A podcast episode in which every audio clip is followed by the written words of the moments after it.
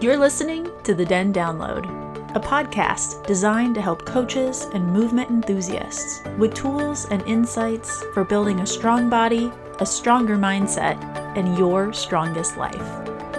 I'm your host, Allison Tenney, a strength and conditioning coach on this journey with you to have in depth conversations of what it means to have an impact on and in the world around us. Let's dive in.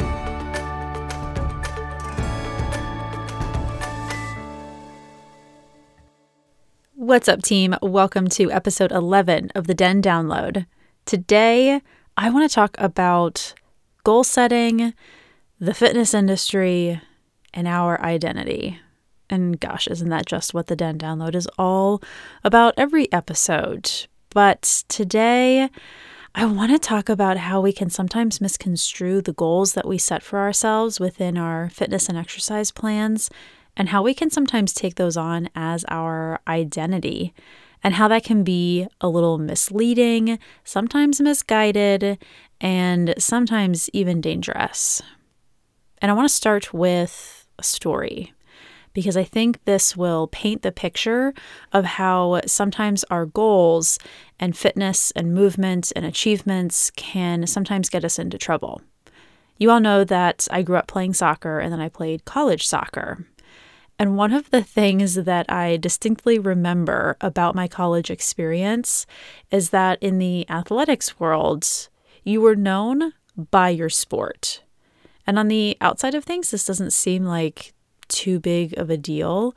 But I remember calling people by their first name and then their sport. So I was literally known as Allison Soccer or Stacy Softball.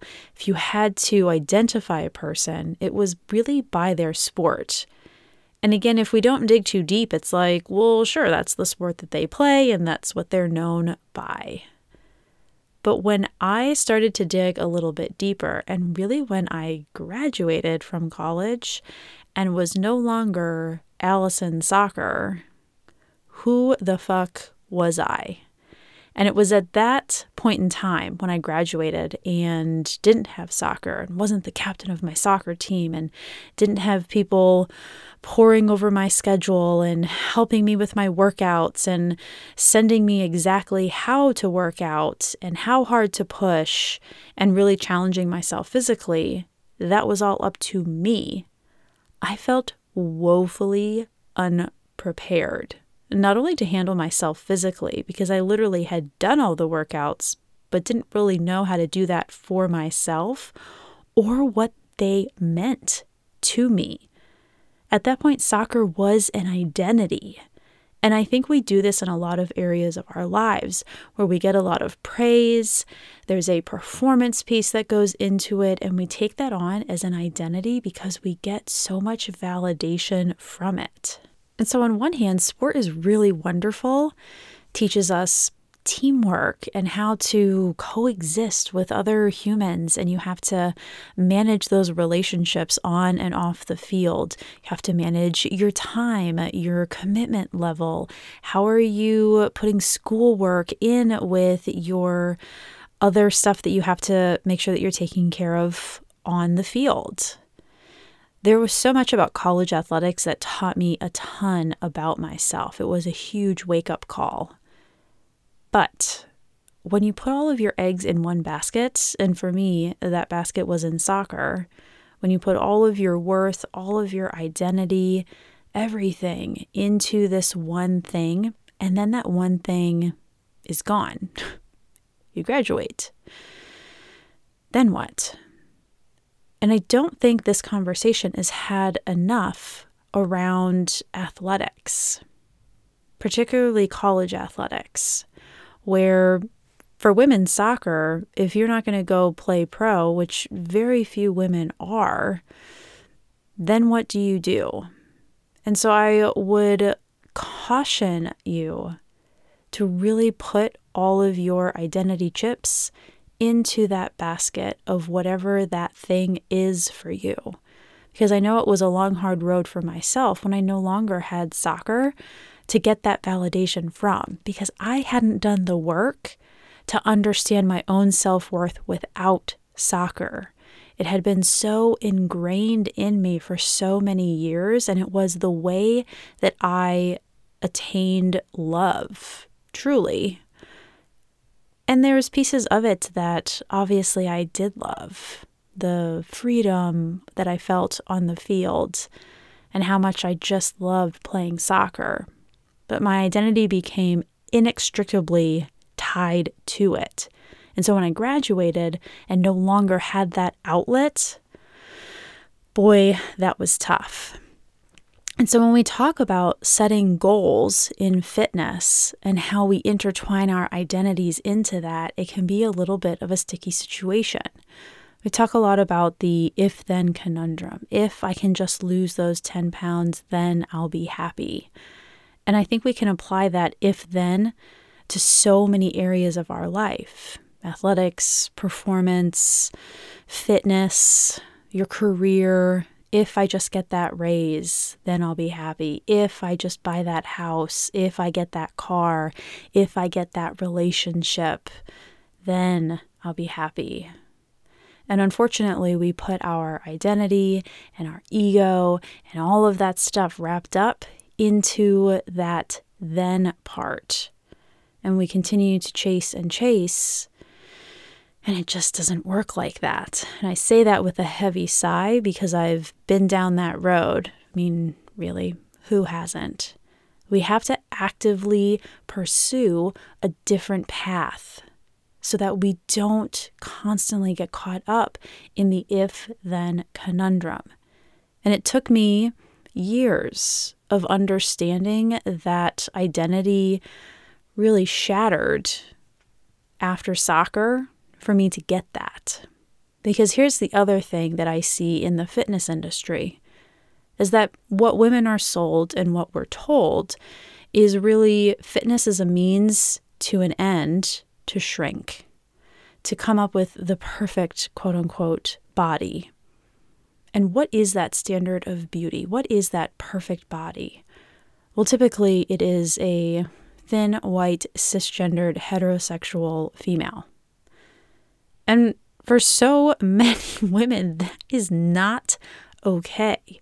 We have to see so many body types to understand that your body is already worthy before you start the fitness pursuit. Otherwise, the pursuit of fitness will never be enough. And that's why that if then conundrum, when applied to fitness, is also dangerous. Most of us enter the fitness realm with pursuits of aesthetic goals, thinking if I lose the 10 pounds, if I get the booty, the shoulders, the arms, the abs, and it's kind of weird that we like Frankenstein our bodies this way. We come we become completely disconnected from our whole. Let that sink in. Those pieces and parts that you pick apart on yourself is a part of a whole. Yikes. We almost like dismember ourselves in pursuit of this perfection, this idea that is handed to us, which is literally the patriarchy and capitalism keeping you in and on that hamster wheel.